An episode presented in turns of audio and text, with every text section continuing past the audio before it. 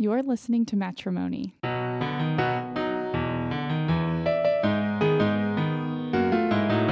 I'm Kelsey And I'm Chris. This show is about our marriage. and our money.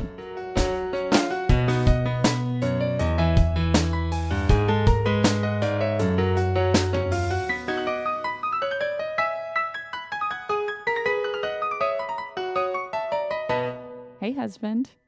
Yep. On this episode, we're answering a listener question about teaching kids about money. We're celebrating the impending summer despite the heat and checking in on our money lately. So, in life lately, first, I have to, we need to talk about something. Oh, okay. Last night, we went to the farmer's market Oh, gosh. and we brought home two desserts from our Mhm. favorite farmer's market. Now, Mhm. there was a and on the way home i was eating part of a cookie and i offered you some and you took like maybe a bite Mhm. and i ate half the cookie on the way home about not even half Mhm. i put it in the refrigerator with the coveted peanut butter chocolate chocolate peanut butter cup i put those both in the refrigerator Mhm. and my my um assumption was that we would be splitting those because I did not say what dessert I wanted you to get me Mhm. and you did not say like oh this is mine I got you this. Mhm. So I assumed that we'd each get half. I returned home from book club and was looking forward to enjoying my half of the chocolate peanut butter cup. I opened the fridge, Mhm. nowhere to be found. You've made so many points uh, that undermine your own argument. Shall I go through them all? Fine. First,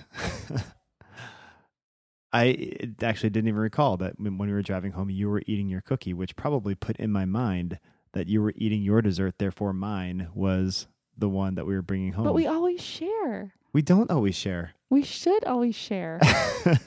well, that's fine, and we can talk about that. But I am utterly predictable. I want the most, the richest, the the most chocolatey thing that there possibly is, which is exactly what I bought for myself. But I didn't specify. Yeah, you didn't specify. I feel like clearly out of all the desserts they have, the chocolate peanut butter is the most amazing. It's the most expensive, it's the most decadent. But you Clearly we would share that. no, not clearly. Sometimes you like really decadent desserts. Sometimes you like really simple desserts. Sometimes you don't want any desserts at all. So you I don't have any always pattern. want a chocolate peanut butter cup. Well, anyway, so you were eating your cookie on the way home, which I was driving. I couldn't tell if you ate part of it or all of it or whatever. So I had, I had no idea that any was left.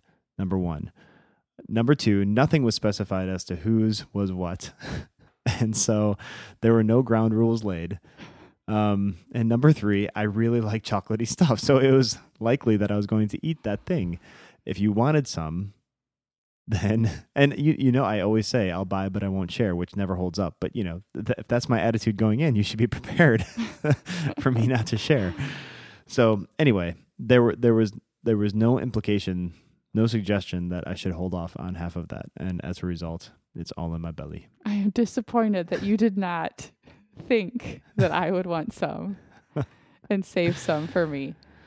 Well, that will be a rift that we'll have to overcome at some My point. thing is if there is a dessert, it should be shared.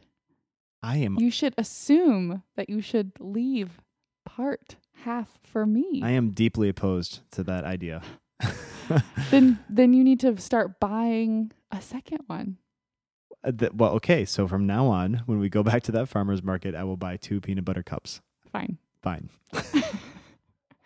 And I would be curious, um, do our listeners also face this? I actually brought it up today at a work meeting. Everyone agreed with me. It's great because they all know who I am because I work in the same workplace as I, you. I suggested that we get you on conference call and we all call you.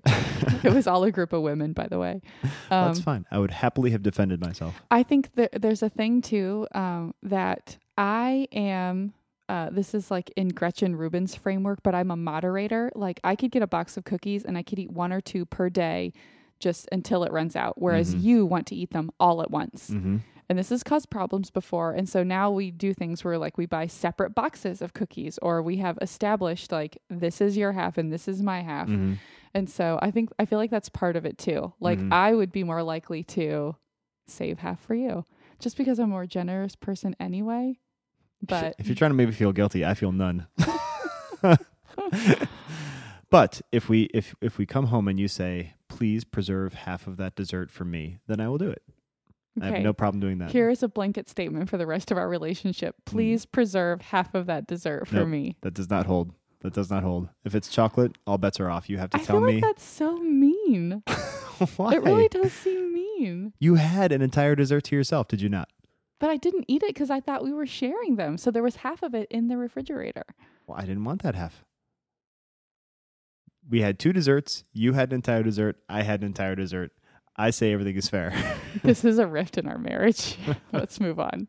Okay, my, and especially because my first point was that summer and sabbatical is good for our marriage. I think maybe I take that back. Seriously. If we're gonna be and sabbatical getting are ruined. if we're going to be getting more desserts, it's going to be bad for our marriage. well, we have very few desserts around most of the time, so Yeah. it's okay. We'll get over it. Okay, so how is summer and sabbatical going to be good for our marriage and our life? Well, I just made a kick-ass dinner. That's I, had, I was home all day, and the house is spick and spick and span. Spicks and span. everything is clean. The way I do things, I love to have everything clean and out of the way, even as I cook. And Mhm. so, this uh, dinner was made, dishes were washed, kids there was come no home. dessert made. I will point out. Oh, it's because I was still digesting my delicious dessert from last night, I guess. anyway, so yeah, so everything management wise will be so much easier because I'll be Mhm. home more often, not every day, but more often. So that's Yeah. going to be amazing. Yes, and I work from home on Fridays, and you'll be home, Mhm. so that's nice. Mm-hmm.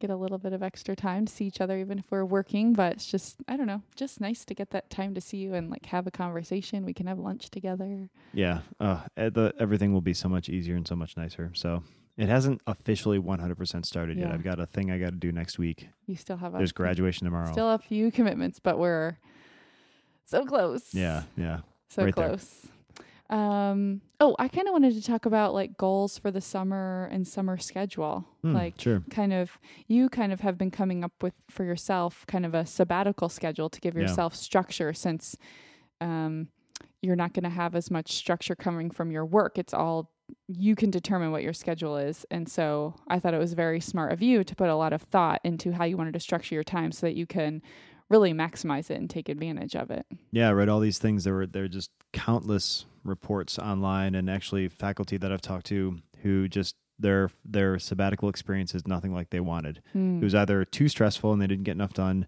or it was too laid back and they didn't get enough done. Mm-hmm. And so I created a whole set of rules and actually have a daily schedule. Like each day is allocated to Mm-hmm. a set of things to do.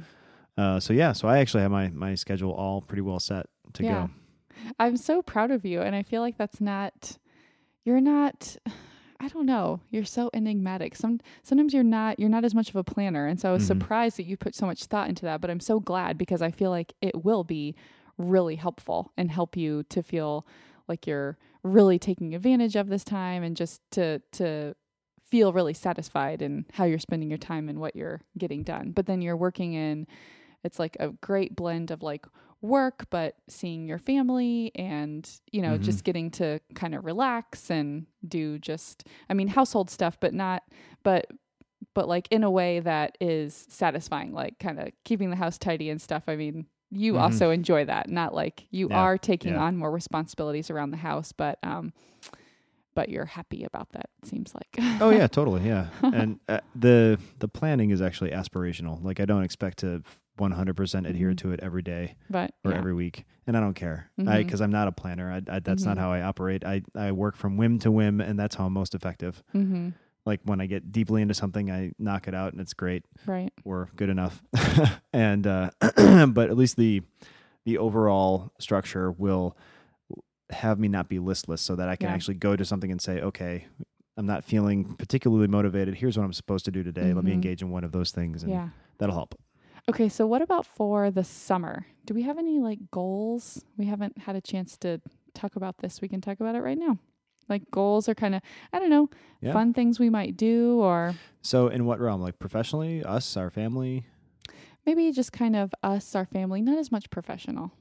Oh, well, for our family. I kind of I I have good I don't know why this happens. I guess just because you end up being more available and flexible in the summer. I feel like we usually take on an organizing or minimizing project in the summer. Oh yeah, we'll have- totally do a minima. Yeah, and I have good I just sort of have like these fond memories of post bedtime hours, you know, like decluttering with you, organizing the garage Mhm. and I don't know, it just it just feels nice. Like it's it's so hot in the summer, but when the sun goes down, it's still hot, but just the sun is not, you know, Baking you. Exactly. And so we can like work in the garage and stuff. And so anyway, yeah, we were talking about maybe like tidying up the office a little bit or just, you know, now we're just kind of in this pattern where if we go too long before combing through things, we Mhm. just start to feel kind of Yeah. I don't know, antsy, like, okay, we need to make another run to Goodwill. So we're kind of feeling like that's coming up for us soon. Yeah, so we call them the minima, and we did minima one, the first major decluttering. hmm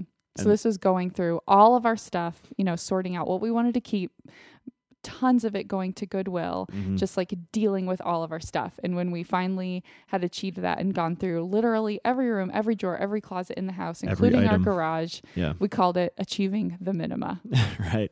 And ha- has it has it become an annual thing? So did we do minima one two years ago and minima two last year? Maybe about. I thought that minima two was around the time when I was on maternity leave for Cedric. So that might have been more like six months apart. I'm not Yeah. sure. Okay. But so, Okay, so, So, yeah, yeah. so we're due for minima three. yeah. So that'll so. definitely happen this summer. Yeah. Um, anything else? Um, I'm working my deals at work to hopefully, possibly still accomplish our savings goals. Oh, Right, so that if we wait, you um, mean the sixteen thousand? So, or the twenty thousand? maybe even beyond that? I don't know. So we we Whoa. went. We had a rash of massive spending on travel for the past like month. We've bought all our tickets to all the things that we're doing, Mm-hmm. And extra trips have come up, and we've handled all that. So Mhm. like the way I create our budget, I put all summer or all travel into an item for summer, like saving Mhm. for summer, just because we have to save a big chunk of money, and that's where I I'm saving a big chunk of money anyway for summer, so it just Mhm. goes into that pot. Mhm. Um, but we bought all those tickets in advance. It's not yet summer, and so um, we've spent all that money. At the same time, I'm going to get paid more than I expected for summertime. We talked about this last time, so it might be that I could actually throw a bunch more money into our Vanguard account to Oh, make up for the deficit from all the spending that we did gotcha. um, because we have a little excess cash. So I'm hoping that maybe we can get a little, maybe not get to 20k for the year, but get a little bit closer than the 16 or so that we were thinking Okay. we'd get to. you know what? You are jumping ahead into our money talk. Oh, I guess I am. Well, sorry. There's one more thing we have to talk about, and that is we it's like another marriage issue. we are having a hard time agreeing on a house name and on a house quote. This is tough. Yeah, I mean, hi-fi house and now is good. The, so these are the things that are that you've come up with that are your favorite. I feel like I've come up with a lot of things like you're not meeting me in the middle at all. I've come like everything that I've come up with, you're just veto, veto, veto, and then you decide on what you want, and now you're just like, no, this is the best. well, yeah, I mean, I guess that's true. uh, I don't know. Everything's felt kind of a little too feminine or a little too poetic, which Mhm. then feels too feminine. I don't know. Uh, none of the other things really felt like uh, me or us. Mhm. If it's to be a combination. I see. And so you've decided that this is what feels like us. well, because you you said you didn't you weren't opposed to those. I see. I mean, yeah. So explain Hi-Fi House. We haven't talked about that on the podcast yet. oh, I so don't think. high fidelity. Um, the whole idea was like we have. Actually, it's all. I thought you like it too because it's kind of rooted in your one of your blog posts because you wrote about what our ideal life is Mhm. a long time ago, and that's one of the posts on your blog. And um, we aspire to that set of ideals, and actually, we're pretty close to it. And Mhm. high fidelity in the musical world is, you know, approaching accuracy in in a reflection of the sound that was recorded, right? And so, our life represents high fidelity to our ideal life, I Mhm. think. Mhm. Uh, and so, I put that on our letterboard one day, high fidelity Mhm. um, to this high ideal that we have, and uh, that's where Hi-Fi House came from. Mhm. So that's all. And what about now is good? Uh, I was at where was I? A talk? Oh, uh, yeah. Well, I was at a meeting at work, and we had a guy there who was uh, actually the former CEO of Petco, Hmm. and he was talking about uh, this uh, entrepreneurship amongst faculty, and he quoted a Republican, someone or other, senator or something, and and uh, he was saying, you know, everybody should be getting engaged in entrepreneurship and, and advancing good ideas. And he said, you know, this Republican senator said something like, you know, if you've got an idea that could make the world a better place, now's good. Hmm. Which is so I thought so cool because it's just so spot on and Mhm. it's so you know and that's how I feel about everything. I'm anxious about trying to you know about all the bad things in the world and trying to fix them. Mhm. And so now's good. So I also put that on our letterboard. hmm Um, and anyway, you weren't opposed to it, but then you said maybe now is good or the time is now, and I was, and that's where I tried to meet you in the middle. I said the time is now is time Right. is now is okay. right. Okay. Anyway, those were the ones Or I I was think maybe about. now is the time. Now is the time. Yeah, that that'd be good. Okay. All right, maybe. Yeah, you your concession was um I'll if I'll decide the quote, Kelsey, you can pick the font. that was just an opening to the negotiations. nice try. You, th- you think I'm a third grader? um, okay, so let's move on to talking about our money. You kind of already opened up the discussion, and so okay, so so tell me this. So, in terms of being able to put more into our savings, you said so. We decided our annual goal for like our annual big pot of savings that we're going to try to achieve this year was $16,000 I think that's what we said. Yeah. into our Vanguard account. Yeah. Um, our Vanguard total market stock yes. account, something like that. Is that about it? Yeah. Just for any new listeners, I don't want to just throw around our Vanguard account. I wanted to. The total stock market index fund. Okay. That's VTSAX. Okay. Um, so anyway, so we wanted to achieve 16,000. So are you saying that we might be able to get more than that or or just or just stick to that goal like we're looking good for our goal because we're about halfway through the year. Yeah. So the budget uh, for a variety of things that I'm doing for work in the summertime is yet to be approved. But if it gets approved and it's looking good, then I think we'll make a few thousand extra. And Mm. so that few thousand extra could offset the big spending that we had to do for travel this year, which is very Mhm. different than other years. We don't usually travel as much as as what is coming up. Um, so I think I'm not going to be so ambitious as to say that we could get to 20k. Mm-hmm. I'm not ruling it out though. Mm, So it all it all sort of depends. interesting. But um, once the budgets are approved, I, I think we could get to maybe like 18. That's At least. exciting. Okay, so where are we sitting at almost halfway through the year right now? $7,400 So we've saved. saved $7,400 this year. Yeah.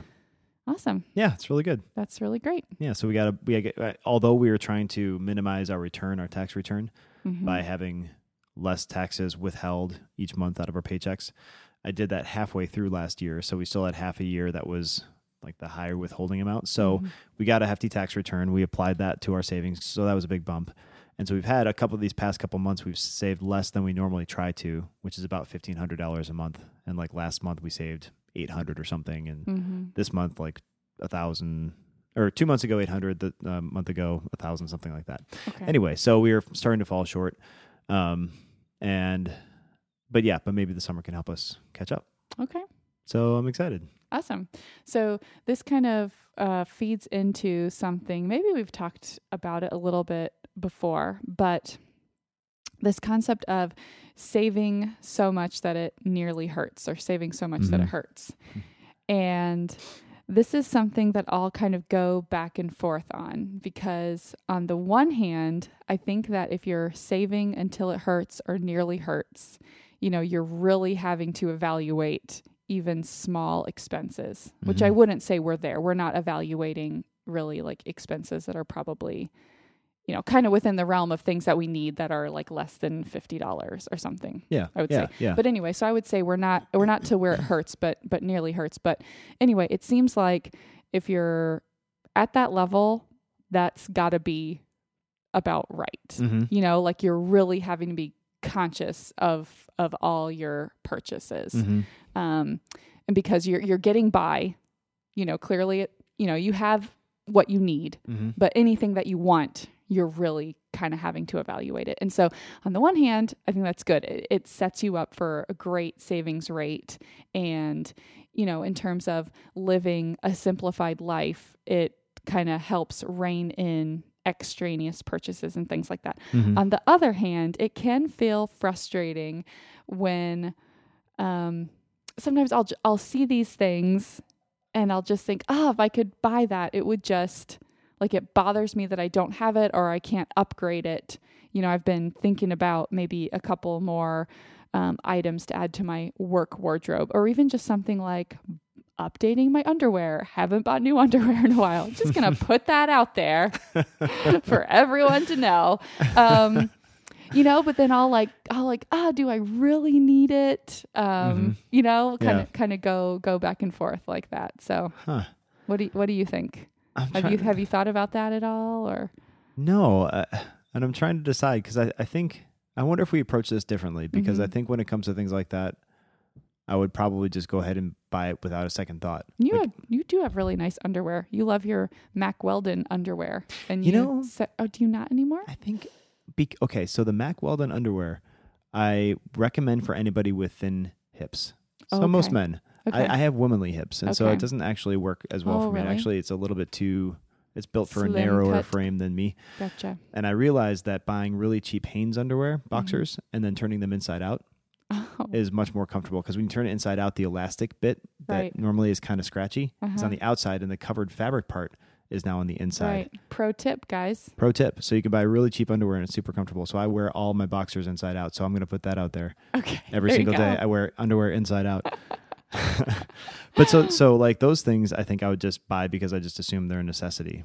But I, although I haven't bought a piece of clothing in over a year now. Yeah, now. you really set yourself up really well for your capsule wardrobe and thinned it out, but you made sure you had your essentials and you've just been running on cruise control. Yeah, I and that's the thing. Like, if it's an if I if I deem it a necessity, I think I just would just go do it. Hmm. But then I think everything else it becomes very Buddhist for me. Like I, th- I feel like Mhm. I've had a cessation of the desire. Yeah. That's very. I mean, I I think I think for me, uh, not a total cessation. There are things like related to the house. Like I still, you know, would love to buy more like thing little things like more framed artwork, more Yeah. throw pillows. But but it is for like cosifying our house, which is Yeah. very important to me.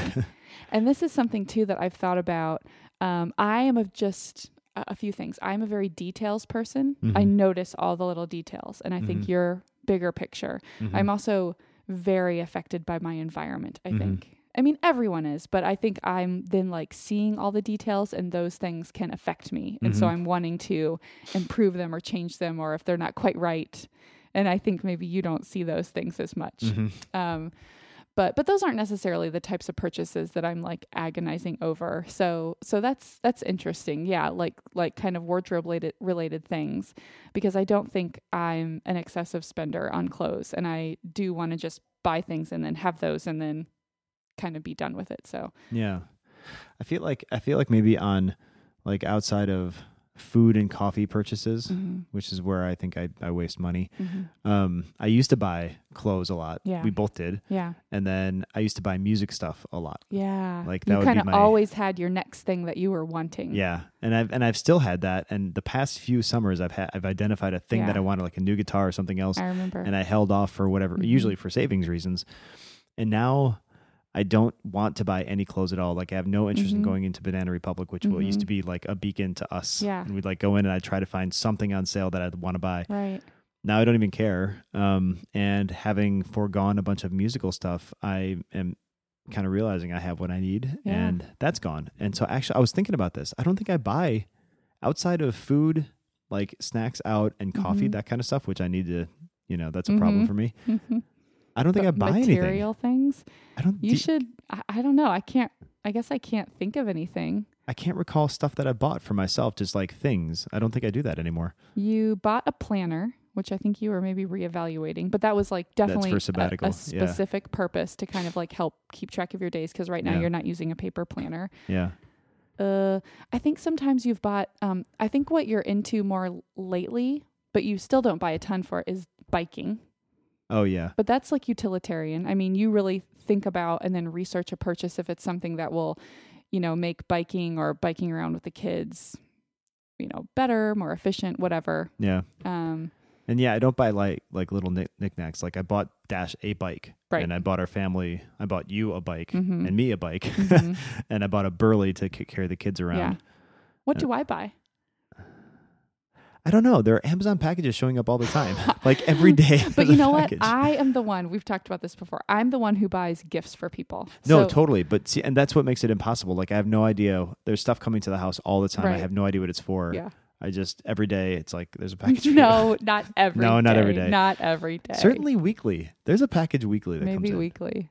So nice. But it is like more recently. Okay, I bought the um the new lights that we're gonna get on our house, our garage lights that we wanted to update Mm-hmm. Yeah. um together with getting our house painted. Um the address numbers. Mm-hmm. Um there were a few gifts that have arrived and they sometimes arrive in like separate packages. So Mm-hmm. so I mean it's true, but it usually is like, you know, birthday gifts and stuff for people Yeah. arriving, but I know. But yeah, it's a it's a constant stream from Amazon, but yeah, it covers. So I Mhm. don't know. I so I can't tell like what you what's buy for yourself. personal Yeah, versus yeah. for other I people. no we should maybe keep track for like a month and see what we buy cuz cuz I feel like I I end up spending all my entertainment money Mhm. and um, maybe it does end up being on eating out and stuff. I have been having several more things come up lately, just kind of um, end of the year uh, happy hours and breakfasts and things like that. And, you know, Mhm. that's fine. That is what entertainment money is for. Yeah. Um, but yeah, I, I'd be curious to see what like material things I really buy. Yeah. Um, Let's and do maybe, it. maybe I won't feel bad about buying some more clothes. no, you shouldn't. I mean, if Okay. if you if you deem it a necessity, Okay. and and I especially because I think the thing that I, I don't feel any guilt with those because it's like a one time purchase, Mhm. basically. You know, I Mhm. mean, you'll eventually replace clothes, right. but not for years, but right? I am planning. Yeah, I I like think a lot about it. I want to buy good quality, and then like I and I really do that with my work clothes. Like Yeah. I've been wearing. I have a few work clothes um that like are. I definitely remember buying right after I was going back to work with Dash. So that was you know three years, and then Mm-hmm. other pants and stuff that I've been wearing like since I started working yeah. in 2010. yeah. No, 2008. Whoa Whoa. pretty good. Okay. Um, oh, last thing, we are pre-qualified for make purchasing an investment property, Mhm. which we mentioned last time. So, do you want to give some details about that, maybe? Um. Yeah. So we're pre-qualified, and our price range. uh, Well, it's pretty wide, like Mhm. 40s to 60 to like up to. That's what we're looking 150,000. for to buy an investment property. Yeah, yeah. So we're pre-qualified right now up to about 144,000.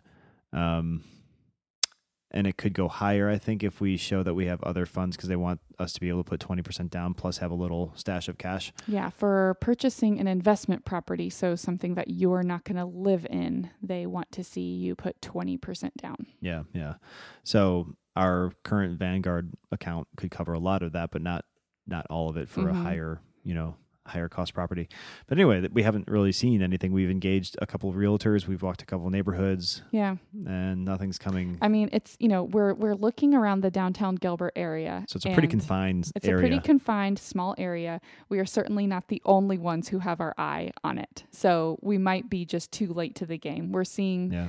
We've seen some things come up just in the past that would be within our price range. I mean, we might have missed the boat, but we just decided um, to get pre qualified so that if we saw something come up that was potentially feasible in our price range, we could at least be in the running and you know, then at least be there, maybe make an offer and and have some time to like evaluate. Um, we kind of Yeah. talked with my dad, who's a realtor, who said, you know what, it it can't hurt to put in a bid, get a bid accepted, and then you can always back out before you get too far. So, Yeah. um, yeah, we did have a budget meeting about it, and kind of we talked about this last time, but it's certainly something that we would not enter into, you know, without lots of careful thought and consideration of you know the drawbacks. It does kind of raise a question though, like all of Gilbert is blowing up, Yeah. you know, property values are going up everywhere. Mhm.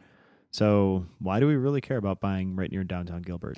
I guess that that just seems like such a surefire, like a, such a sure investment because Mhm. like that that area is growing so much. You're so close to just the center of the action, and so just walkability to whoop my mic the downtown core Mm-hmm. you know I I guess some of the other neighborhoods maybe would I I guess maybe wouldn't appreciate as steeply. I'm Yeah, thinking just yeah. not the return on investment. I would think especially for these smaller houses where we could maybe buy for a hundred thousand dollars Mm-hmm. that I'm thinking in five ten years could be worth three hundred thousand. You know, Yeah, just yeah. that steep return on investment. But Yeah. but you know Yeah, I think I think that's probably why we thought of it in the first place because Yeah. all those neighborhoods are, are much older. hmm Much smaller older. smaller homes. Yeah, smaller, and a lot of them are not well, like they haven't been upgraded a ton. right. So it's possible that you know the neighborhoods are just catching up to all the huge development that's Right. happening downtown. But I guess confining our focus there could mean that we miss just a killer deal. You know, true. three miles away. Yeah, maybe we should open up the search radius a little don't bit. know. Something to think about. We're just kind of getting a feel for the getting a feel for the market. But I will Yeah. say that um I mean I still and we talked about this last time. Sorry guys. but I still am just so satisfied with our, you know, our savings plan, our goals to give ourselves Mhm. huge financial freedom, flexibility in about three and a half years hmm um, to give me the opportunity to quit my job if I wanted. You know, you already have a very flexible schedule, don't have to work that much in the summer. That would be really cool for our family, especially Yeah. as our boys were entering elementary school. So that is still, that's like still the dream. Yeah, our know? primary path is good, and so we're Mhm. not in any rush and feel no stress to do anything dramatic. So yeah. But I, cool. I love just, you know, kind of investigating other options. yeah, yeah, it's kind of fun. even if it does just end up making you realize that what you are most happy with is what you already have, which Mhm. is always nice. Okay, let's move on to a listener question. Oh. Oh. I had some other things. oh my gosh. Okay, fine. Take that back. Okay.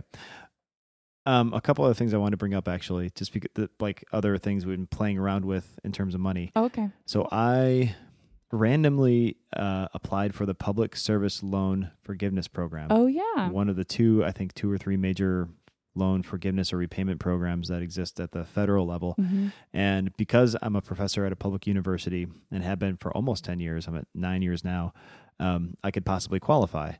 So I have gotten some information from the current servicer of the loan to say that my loan has been moved to a federal loan servicing agency of some kind, suggesting that I've, I've I have qualified for the program, but we're just waiting on pins and needles to find out how many of the payments that I've made over the course of nearly, a, or actually, it is a decade, Mhm. um, would qualify for Right. loan forgiveness because you have to have paid a certain amount per Mhm. month, not missed any payments um, for 10 years, so Right. 120 payments. And I've done that, but I don't know if they you have to hit a certain level. Yeah, so we, I don't know if we too don't low or we don't yeah, we don't know what that amount, the dollar amount was and how much you've been paying. So so yeah, we're sitting here.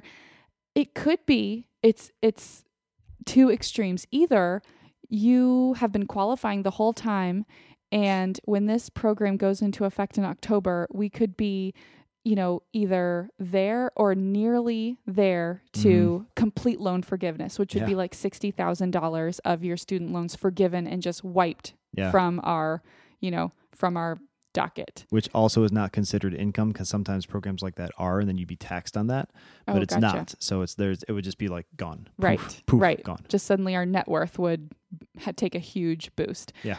Alternatively, it could be that just the amount that you've been paying is too low and and they say, "Great, you qualify, you're starting at zero, Right. and now all your payments going forward and in 10 years these will be forgiven," which yeah. which would still be earlier, I think, than is the scheduled.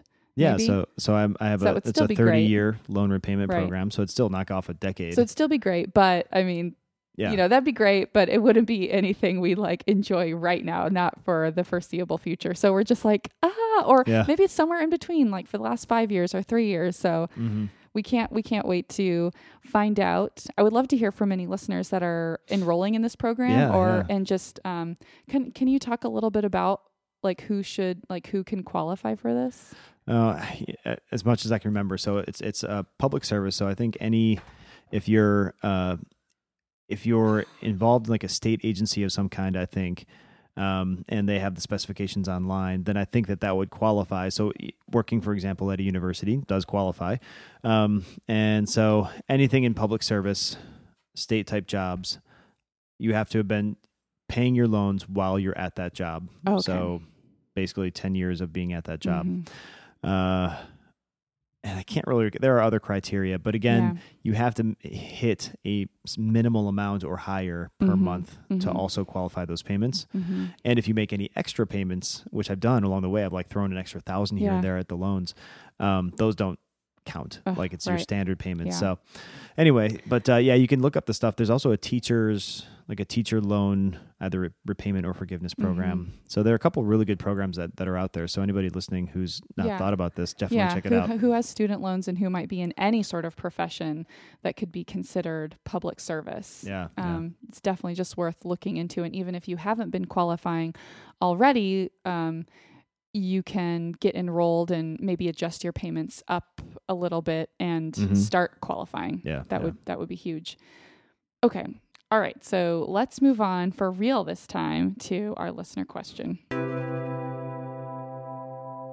So we got a great question from a listener, Don. Thank you so much, Don, about how we are going to approach or already are approaching teaching our kids about money and about saving money. Mhm. And I loved this question.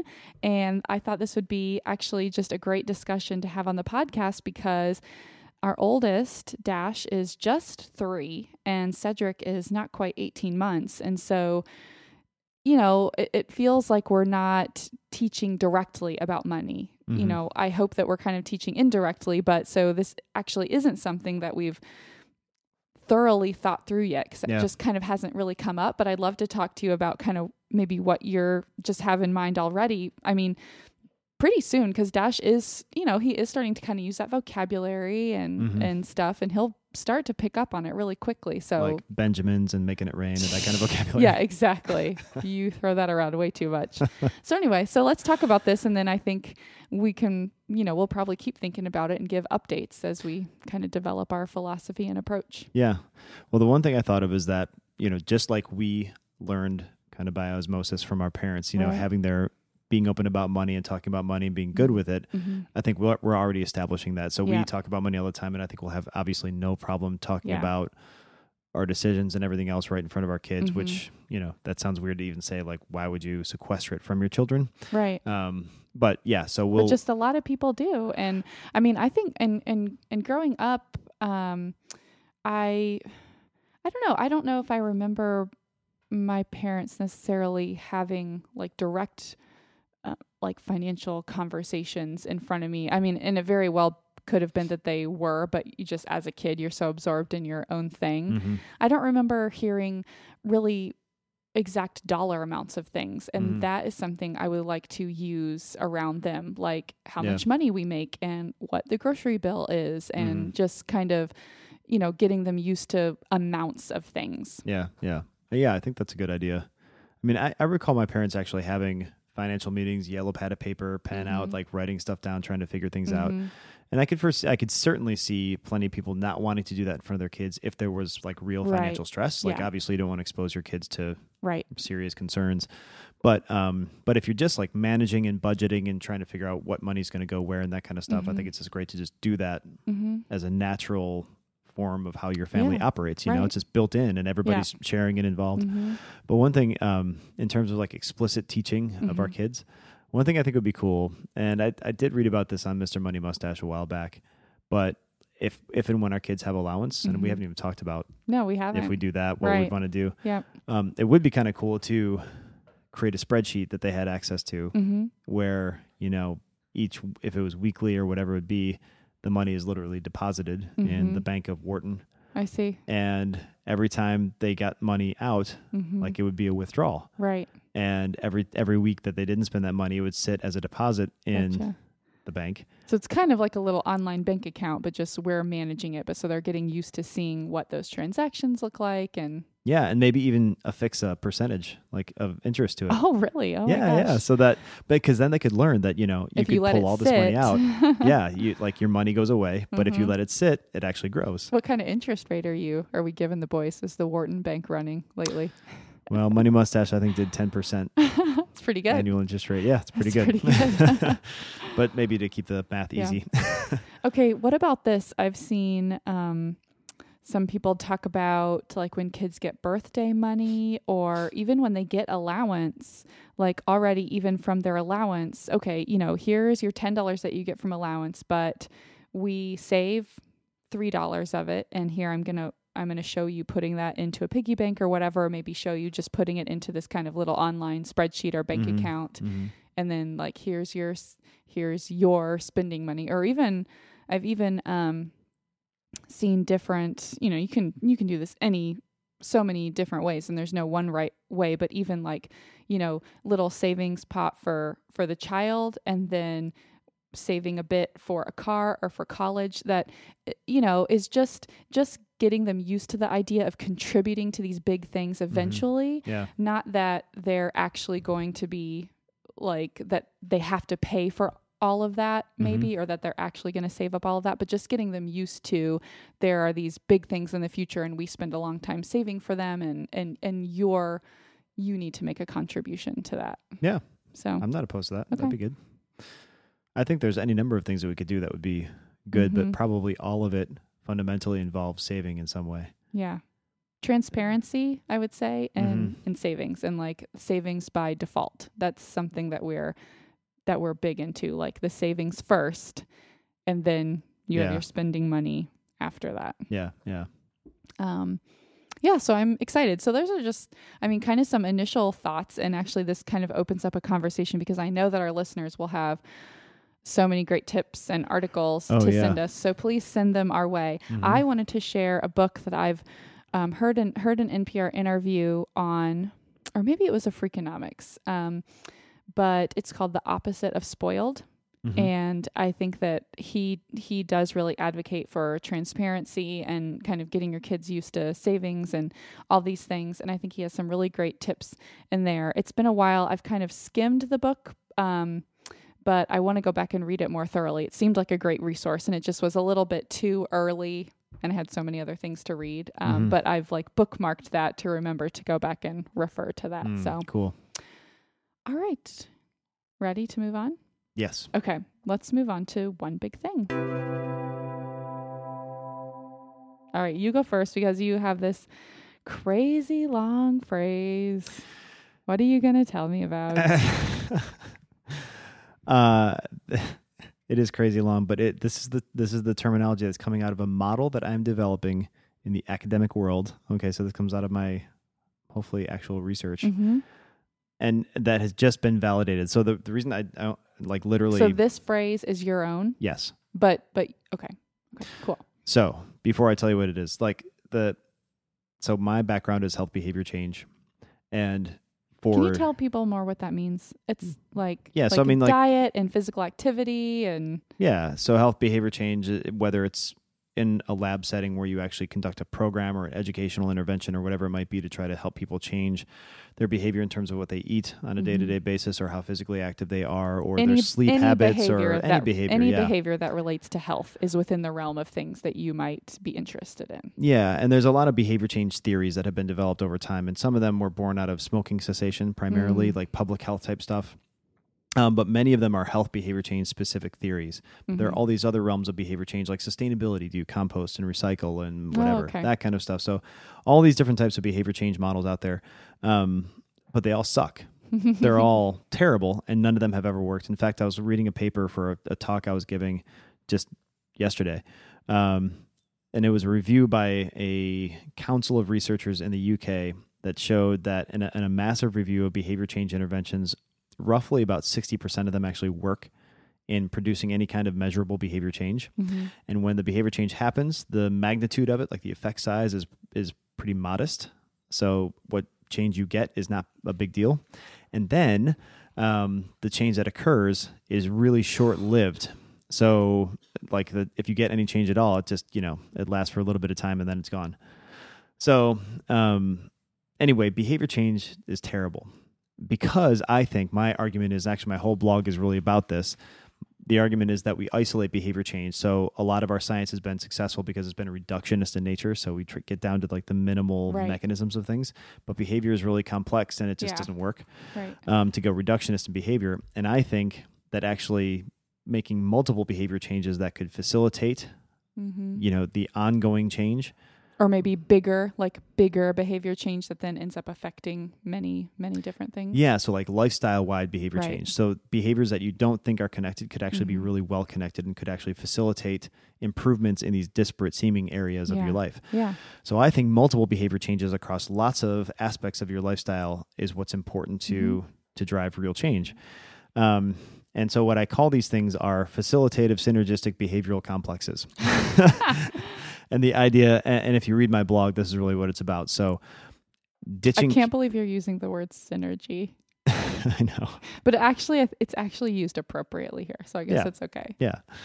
Um, but yeah, so the idea being that if you ditch your cable TV and you you reduce your cars by one, Mhm. um, and you're also you know biking more as a result, you're reducing sedentary time and increasing physical activity, and all these things that are different, like your transportation choices and your entertainment choices Mhm. and utilitarian physical activity, they actually all are related to each other in terms Mhm. of health outcomes and sustainability and financial well-being and Mhm. mood and all these things. Mhm. So multiple motivators for behavior changes, multiple positive outcomes, um, probably drives better sustained behavior change. Anyway, so this has just been a big grand theory of mine that I haven't tested, but my sabbatical is kind of all about it. Yeah. Um, but then I was popping around on New York Times literally an hour ago, and Gretchen Reynolds, um, who is a reporter I've interacted with at the Rudd Center when I was doing my postdoc, Hmm. she wrote a, an article on a pu- paper that was published just recently on just this thing. Whoa. And the the researchers said, you know, we probably are selling ourselves short by trying to isolate behavior changes into just the one thing, and we probably should do, be doing lots of things at once because they probably build off each other. Hmm. And their thing was just entirely in the realm of health. So it Mhm. was um, physical activity, and it was tracking your sleep, and it was diet, and it was meditation, Gotcha. and stress reduction, all those things. So in the realm of health, but people did really well when they multiplied their Hmm. behavior change. My suggestion is we Even can't just focus on yeah, can't just focus on health. Let's bring in finances and sustainability and fulfillment and happiness. Mhm. And now you've got huge impetus to make Mhm. whether they're small or big changes, you know, Yeah. but but doing multiple things at once. Anyway, I got excited because this random crazy thing I've come up with, facilitative synergistic behavioral complexes, actually has now some scientific merit. Does this have an acronym? FISPIC. Hmm. Yeah, I didn't think that far. FASPEC. Yeah, we're gonna have to work on that. yeah. Yeah. okay, that's super cool. That's really really cool. Yeah, I'm And excited I, about I- that. Yeah, I I love this new framework that you're working that you're working. It's very. I think it seems it's just very easy to understand. I mean, it's very Mhm. it's so applied. Mhm. Um, and Well- it just seems like it makes sense. And I'll say one more thing about it. The reason I started thinking along these lines is when I started looking at kind of the stuff that we do. hmm It's it's been studied and it's called voluntary simplicity. And the Mhm. whole idea is disengaging from consumerism for whatever reason. And people come at voluntary simplicity, reduction in consumerism from lots of different ways. So they might be worried about the rat race they've found themselves engaged in and they're too stressed. They want to get out of that. Or they're worried about their finances and Mhm. spending too much. So they want to improve that. Or they're worried about their health and the way they eat and they're not active and they want to change that. Or they're worried about the environmental consequences of all the Mhm. things, you know, all these things Yeah, yeah. lead to the same behaviors. Right, so right. clearly, multiple motivators probably all could be Mhm. synergistic and facilitative, right? So that's that's kind of the whole theory. That's so cool. Yeah. When can we when can we expect your your foundational publication on this? Well, I actually think uh, now that I've seen this article Better in the New York going. Times, I'm going to write an op-ed Yes. tomorrow. All right. Great. So look for that soon, everyone. We'll Yeah. share that when it comes out. okay, so my one big thing is kind of related to what I was talking about before. It is a even more simplified wardrobe. I've talked about wanting to create a capsule wardrobe. I'm still Mhm. working on that, but like I said, it like takes me forever to buy things. Yeah. Just to like pull the trigger on spending money, even when I feel like I've identified things that I think that I it's you know, it seems like I need or, you know, I'm being very thoughtful about the purchase. Yeah. Um okay, on for my work clothes, I like to um and I've been thinking about this specifically for my work wardrobe. It's, you know, my office is business casual, but I like to feel pulled together and look professional. But I I don't I don't care about my clothes. I, I want to feel comfortable and confident, but I, I don't want to think about them. And so what I've been thinking about doing is buying multiples of um, the same outfit and Mhm. wearing the same outfit maybe twice a week. Yeah. Like Monday, Wednesday, or I Tuesday. Thursday. Mhm. And I'm just thinking like a white, a nice white blouse and black pants, which I have seen this mentioned before. I'll find it and link to it. There's a awesome article a year or two ago about a woman who decided to just create for herself a wardrobe. Um, yeah, just a, a uniform Mhm. because she saw that men were doing that at the office and she wanted to also not have to think about her clothes. So she just got tons of the same shirt, the same pants, and she just wore that every day. Yeah. Um, so I love that because I don't want to think about my clothes. Mhm. I don't care. Um, I care in terms of wanting to look good, but I don't want to make that decision every day. So Yeah. anyway, that's something I've been thinking about. I'm not quite ready, I guess, to do the very same thing every day, although I'm not opposed to it, honestly. Mhm. Maybe I'll get my little starter kit and Yeah. then start wearing it more times. But I thought just with the clothes that I already have, if I give myself then a ev- two days a week, I wear this same thing, then Mhm. I have two other days a week in the office and I can just use the wardrobe that I already have for that. Yeah. And I work at home on Fridays. So That's perfect. yeah. So as soon as we finish, I will order those those clothes. More Amazon boxes coming our way. yes, exactly. But this is, I mean, from the guy's perspective, that's exactly what guys do. Yeah. So you have a, a series of khakis or dress pants, Mhm. a series of button up shirts that are like white, light blue, right, stripe, and they all whatever. just mix and match, go together, and Yeah. So so you have, and that's that's all I have anymore. I think I have eight button up shirts, and I think I have three pairs of work pants, Mhm. and I just kind of mix and match them. Yeah. And like, if all if you literally had just white blouses or shirts, whatever, and black pants, all you do is just accessorize slightly differently. Like that's what guys do. So you, Scarf. you can wear the same shirt and and tie or, or uh, yeah, uh, pair of pants every Mhm. single day and just wear a different tie, Right, and you got a different outfit. Yeah. Yeah. I So could do, scarves, I could whatever. do scarves, necklaces, or honestly, I just don't care. Yeah. I think it's awesome.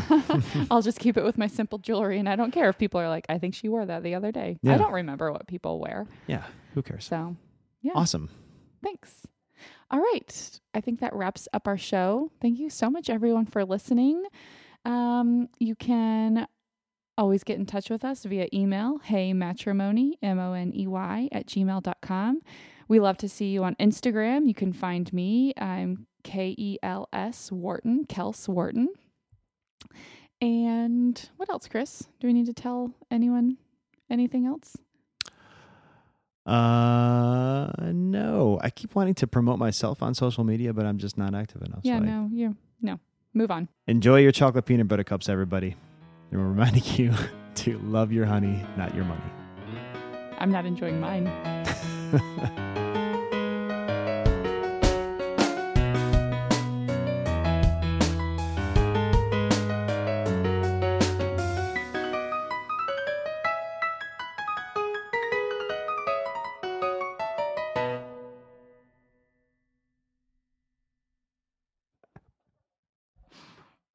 good. Still bitter about that.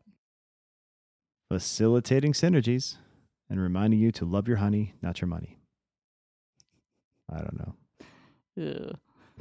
Facilitating synergies.